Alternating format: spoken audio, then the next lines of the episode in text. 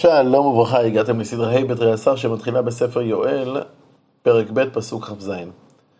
את הסדרה הקודמת סיימנו בישועת השם שהקדוש ברוך הוא ייתן לאחר תום מכת הארבה, והנבואה מסתיימת במילים וידעתם כי בקרב ישראל אני, ואני אדוני אלוהיכם ואין עוד ולא יבושו עמי לעולם. ממשיכים.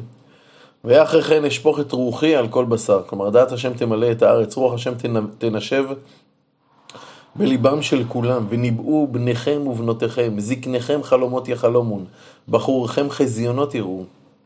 אבל זה לא תהיה רק התגלות מעמדית, לא רק החשובים יקבלו את הנבואה, וגם על העבדים ועל השפחות, בימים ההם, ההמה אשפוך את רוחי. ונתתי מופתים בשמיים ובארץ, דם ואש. ותמרות השנה. מצודות אומר שכעת הוא עובר לתאר את אה, מלחמת גוג ומגוג. והשמש תהפך לחושך וירח לדם לפני בוא יום אדוני הגדול והנורא. כלומר, לפני הגאולה שבה יתגלה השם באופן מופלא, אז אה, יהיה איזה סוג של אה, אה, אסון שיפול על, אה, על הגויים, שנראה את זה בהמשך, דם ואש ותמרות עשן. ואכן כל המציאות הולכת לקבל מכה קשה, כמו שהוא אומר, השמש תהפך לחושך, והיה אשר יקרא בשם אדוני ימלט, כי בהר ציון בירושלים תהיה פלטה כאשר אמר אדוני ובשרידים אשר אדוני קורא. כלומר, יהיה אפשרות אה, להינצל לכל אלה שיהיו נאמנים לקדוש ברוך הוא, בהר ציון ובירושלים תהיה פלטה לכל אלו שיקראו בשם השם. אז זה, זאת, זאת הדרך היחידה, נאמנות. כי הנה בימים ההם ובעת ההיא אשר אשיב את שבות יהודה וירושלים, כלומר באותם ימים שיהיה קיבוץ גלויות של ישראל מכל גלויות העולם, וקיבצתי את כל הגויים והורדתים אל עמק יהושפט, ונשפטתי עמם שם על עמי ונחלתי ישראל אשר פיזרו בגויים, ואת ארצי חילקו. ועל עמי ידעו גורל, ויתנו הילד בזונה וילדה, מכרו ביין וישתו. כלומר, הקדוש ברוך הוא הולך לקבץ את כל הגויים לעמק יהושפט, עמק קטן בין הר הזיתים לעיר דוד. אבל בניגוד לזכריה ויחזקאל שמתארים לנו גויים שבאים מן הצפון להילחם, לשים מצור על ירושלים, לתקוף את ערי יהודה, אצלנו אין לנו תיאור כזה. יש תיאור של הגויים שמגיעים לעמק יהושפט, באים כאילו למלחמה, אבל זה, אה, בסופו של דבר הם מגיעים אה, לקדוש ברוך הוא, ששם הם יישפטו על מה שהם עשו גם לארץ ישראל וגם לעם ישראל בזמן שהם היו בגולה. כעת הוא פונה גם לצור צידון ולפלשת ובא אליהם בטענות. וגם את, מה אתם ליצור בצידון וכל גלילות פלשת? הגמול אתם משלמים עליי? אם גומלים אתם עליי? קל מהרה שיהיו גמולכם בראשכם. אשר כספי וזהבי לקחתם, ומחמדיי הטובים הבאתם להיכלכם. כלומר, אתם השתתפתם בביזה שבזזו את ישראל, אתם לקחתם את זה לתוך ההיכלות שלכם, לתוך המקדשים שלכם. ובני יהודה ובני ירושלים מכרתם לבני היוונים למען הרחיקה מעל גבולם. כלומר, אה, בתקופה ההיא, בבית ראשון, בני היוונים זה עם שנראה נראה להם רחוק רחוק מעבר להרי החושק, מעבר לים, והם לקחו את בני יהודה והם מכרו אותם רחוק רחוק, הרחיקו אותם בכוונה מארצם. הנני מהירה מן המקום אשר מכרתם אותם שמה והשבותם, והשיבותי גמולכם בראשכם. כלומר, אני אחזיר אותם, אני, אני אשיב לכם אה, מידה כנגד מידה, אותם אה, בני יהודה שאתם הרחקתם מארצם יחזרו לארצם, ומכרתי את בניכם ואת בנותיכם ביד בני יהודה, ומכרום לשבעים אל גוי רחוק, כי אדוני דיבר. הקדוש ברוך הוא יגרום לכך שהם, בני יהודה, ימכרו את בניכם ובנותיכם לעבדים, גם כן לעמים רחוקים מאוד, ובכך ירחיקו אתכם מארציכם. וכעת קורא הנביא לגויים שמסביב. הוא קורא להם כאילו לעלות למלחמה על ישראל. קראו זאת בגויים, קדשו מלחמה, העירו הגיבורים, ייגשו, יעלו כל אנשי המלחמה. קדימה, יאללה, לקרב נגד ישראל. קוטו איתכם לחרבות ומזמרותיכם לרמחים. החלש, יאמר גיבור אני. אם בנבואת השלום של ישעיה, אז כתוב וכיתתו חרבותם לעיתים, כאן אומר הפוך. אומר לגויים, תהפכו אפילו את העיתים שלכם לחרבות, קוטו איתכם לחרבות, במקום חניתותיכם למזמרות, כאן אבי קורא ומזמרותיכם לרמחים. כלומר, תיקחו את הכל, את כל כלי הנשק, וגם דברים שהם לא כלי נשק, תהפכו לכלי נשק. תיקחו את כל הגיבורים, אבל תיקחו גם את החלשים, והחלש יאמר גיבור אני, גם הוא יצטרף לקרב. או שוב, ובואו כל הגויים מסביב ונקבצו שמה, הנחת אדוני גיבוריך. יאורו ויעלו הגויים אל עמק יהושפט, כי שם ישב לשפוט את כל הגויים מסביב. למה יש פה אה, רצון לעורר את כל הגויים לעלות? כי הם לא עולים סתם להילחם, הם חושבים שהם עולים להילחם, אבל בסופו של דבר הם עולים כדי להישפט בעמק יהושפט. וכעת ממשיל השם את הגויים לתבואה בשלה ולגת מלאת ענבים. שילחו מגל כי בשל קציר. בואו רדו כי מלאה גת. השיקו היקבים כי רעה רעתם. כלומר, תקצרו את התבואה, דרכו על הענבים. כלומר, תפגעו באותו צבא ענק שיבוא על ירושלים. ושוב חוזר הנביא וקורא לאותם אומות להיאסף בעמק יהושפט. המונים, המונים בעמק החרוץ. קורא כאן לעמק יהושפט עמק החרוץ, כי, הוא, כי זה העמק שגורלם יחרץ בו. כי קרוב יום אדוני בעמק החרוץ, שמש וירח קדרו, וכוכבים אספו נוגהם. כלומר, עוצמת העונש של השם תגרום להם לראות כאילו העולם חשך באדם. ואדוני מציון ישאג ומירושלים ייתן קולו. ורעשו שמיים וארץ, ואדוני מחסה לעמו ומעוז לבני ישראל. שוב פעם, אין פה תיאור של מלחמה, אלא בעקבות המשפט השם, אה, אה, שהשם יעשה לגויים, יהיה זה משהו קוסמי, איזו הנהגה מופלאה, אלוקית. וידעתם כי אני אדוני אלוהיכם שוכן בציון הר קודשים. והייתה ירושלים קודש, וזרים לא יעברו בה עוד. כלומר, קדושת המקדש תמלא את כל ירושלים. והיה ביום ההוא יטפו הערים עסיס והגבעות תלכנה חלב, וכל אפיקי יהודה ילכו מים. כלומר, שוב תיאור של שפע גשמי עצום, שיגיע במקביל לאותו שפע של קדושה אלוקית. ומעיין מבית אדוני יצא וישקע את נחל השיטים. כבר בספר הסכל ראינו שהיה מעיין שנבע מהר הבית, ושלעתיד לבוא, עתיד להתעצם, לצאת ולהחיות. מצרים לשממה תהיה, ואדום למדבר שממה תהיה, מחמס בני יהודה אשר שפכו דם נקי בארצם, ויהודה לעולם תשב, וירושלים לדור ודור. כלומר, המעצמה הגדולה, מצרים, השכנה שהשתתפה בביזת ממלכת יהודה, אדום, כל אלה שחשו בטוחות הולכות להיעלם, וזה בגלל הפגיעה שלהם ביהודה, מזה שהם חמסו את בני יהודה, שפכו דם נקי בארצם, ואל מולם, יהודה שבאיזשהו שלב הייתה נראית להם כאילו היא הולכת ועובדת מן העולם, כאילו הופכת לאיזו אפיזודה היסטורית, לעומתם יהודה תתגלה כעיר, בעיר הנצח, ויהודה לעולם תשב. וירושלים לדור ודור. ומסיים הנביא בפסוק, וניקטי דמם לא ניקטי, ואדוני שוכן בציון, דם יהודי איננו הפקר, שפיכת דם יהודי תוביל לנקמת השם. הגענו לספר עמוס, הספר השלישי. אה, על פי הכתוב בפסוק הראשון, שנראה עוד מעט, עמוס ניבא בימי עוזיהו מלך יהודה ובימי ירבעם בן יואש מלך ישראל, הוא היה אחד מארבעת הנביאים שהתנבאו באותו זמן. לא ברור אם הראשון בזמן היה הושע או עמוס, אבל שניהם קדמו לישעיה ולמיכה. דברי עמוס, אשר היה בנוקדים מתקוע, אשר חזה אל ישראל בימי עוזיהו מלך יהודה ובימי ירבעם בן יואש מלך ישראל, שנתיים לפני הרעש.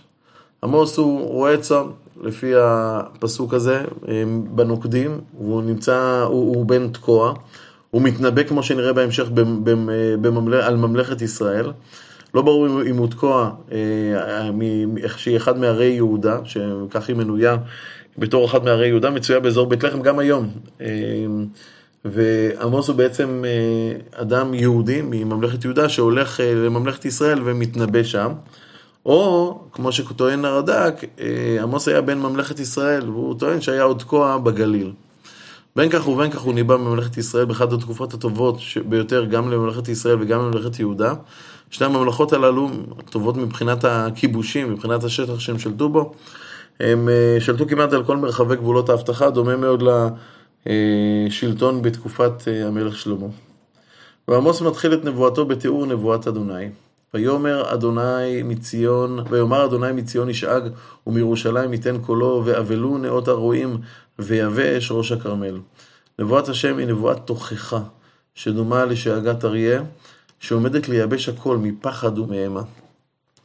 כעת הנביא פותח בנבואות תוכחה על העמים שסובבים אותנו, נבואות שכולן בעלות מבנה קבוע, כלומר יש לנו בהתחלה על שלושה פשעי פפה ועל ארבעה לא אשיבנו, ואחרי זה העונש הוא גם אה, די דומה, ושילחתי אש וכולי וכולי.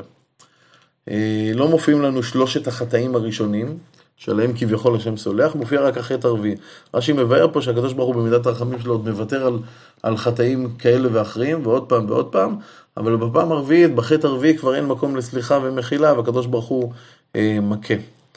נקרא, כה אמר אדוני, שלושה פשעי דמשק ועל ארבעה לא אשיבנו על דושם בחרוצות הברזל את הגלעד. כלומר, החטא הרביעי והמכריע זה המצודות מסביר שהארם הרגו באכזריות את אנשי הגלעד באמצעות כלי ברזל שמטרתו דישת התבואה. ולכן העונש הוא, ושילחתי אש בבית חזאל ואכלה ארמנות בן הדד, ושברתי בריח דמשק והכרעתי יושב מבקעת אבן ותומך שבט מבית עדן, וגלו עם אמרם כי רע אמר אדוני, כלומר חורבן הממלכה הארמית והגלות שלהם מארצם. עוברים לעזה. כה אמר אדוני על שלושה פשעי עזה ועל ארבעה לא על הגלותם גלות שלמה להסגיר לאדום. אז יש לנו פה מחלוקת בין המלבים לבין המצודות בהבנה הזאת. המלבים אומר שמדובר פה על אה, חורבן, תקופת חורבן בית ראשון, היו יהודים שניסו לברוח דרך עזה, והם הסגירו אותם לידי האדומים שהיו בעצם כוח עזר לצבא הבבלי. והמצודות אומר שמדובר פה על נבואה של, אה, שעוסקת בחטא שנעשה עם חורבן בית שני. אה, אז העזתים יתפסו יהודים שינסו לברוח מטיטוס ויסגירו אותם לידם. וזה על מנת לגרום לגלות שלמה, על מנת שלא יישארו יהודים בארץ. בין כך ובין כך העונש הוא ושילחתי אש בחומת עזה ואכלה ארמנותיה והכרעתי יושב מאשקלון ותומך שבט, והכרעתי יושב מאשדוד ותומך שבט מאשקלון והשיבותי ידי על עקרון ועבדו שארית פלישתים אמר אדוני אלוהים. כלומר פתיחה באש על עזה, שילחתי אש בחומת עזה, ובסופו של דבר חורבן של ערי פלישתים. עוברים לצור. כה אמר אדוני, שלושה פשעי צור ועל ארבעה לא אשיבנו, על סגירם גלות שלמה לאדום, ולא זכרו ברית אחים. גם הצורים הסגירו יהודים שניסו להימלט על נפשם. במקרה של צור מדובר בבגידה כפולה, כי, כי הרי ישראל וצור כרתו ברית אחים עוד מתקופת שלמה, אה, וכך היה הלאה לאורך רוב שנות הבית. והבגידה הזאת היא מאוד מאוד כואבת, ולכן שילחת ושילחתי אש בחומת צור, ואכלה ארמנותיה. ועוברים לאדום. כה אמר אדוני, על שלושה פשעי אדום ולארבעה לא אשיבנו, על רודפו בחרב אחיו, ושיחת רחמיו, ויטרוף לעד אפו, ועברתו שמרה נצח. אם ישראל וצור היו קשורים בבר... בברית אחים, יעקב ועשיו היו אחים ממש. ואף על פי כן אדום השתתפה במעשה הרג בישראל, על רודפו בחרב אחיו. ושוב פעם נחלקים פה, נחלקים פה המלבים והמצודות, אם מדובר פה במעשה שקרה אה, בזמן חורבן בית ראשון, ככה על פי המלבים, או בזמן חורבן בית שני, כך על פי המצודות.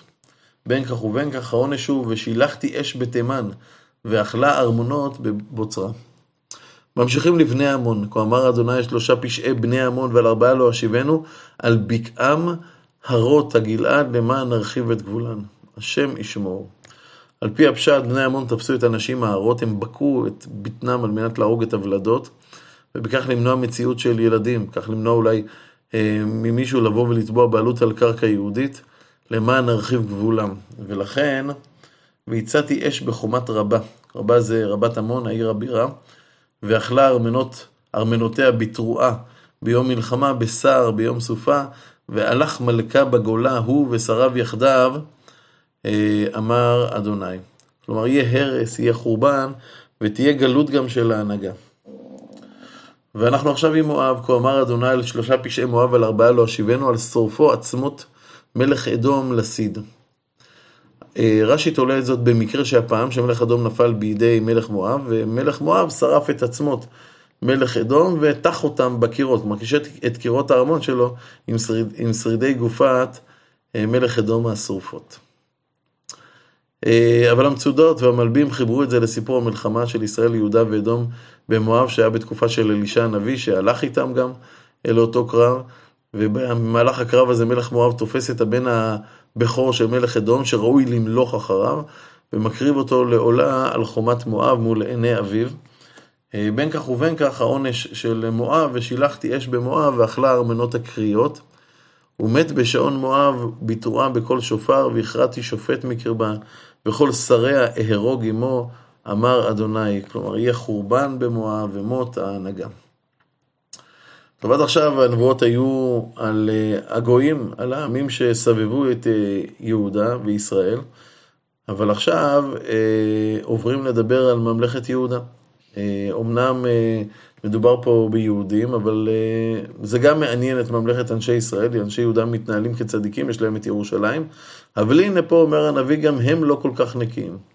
כה אמר אדוני, שלושה פשעי יהודה ולארבעה לא אשיבנו, על מעשם את תורת אדוני וחוקיו, כלומר את חוקי התורה לא שמרו, ויתאום כזביהם אשר הלכו אבותם אחריהם. כלומר, מעשו בתורה, לא מקיימים את המצוות, אבל זה לא נקודות מקריות, אלא זה עיוות שהולך כבר דורות אחורה. כלומר, כבר אבותיהם אה, היו מלאים בכזבים וימיהם אה, עזבו את התורה.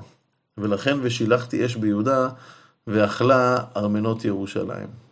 אבל כאן מגיעה המכה. עד עכשיו העם שומע את נבואות עמוס בשמחה. כיף לשמוע נבואות חורבן על כל האויבים שלך, כל העמים שסובבים אותך.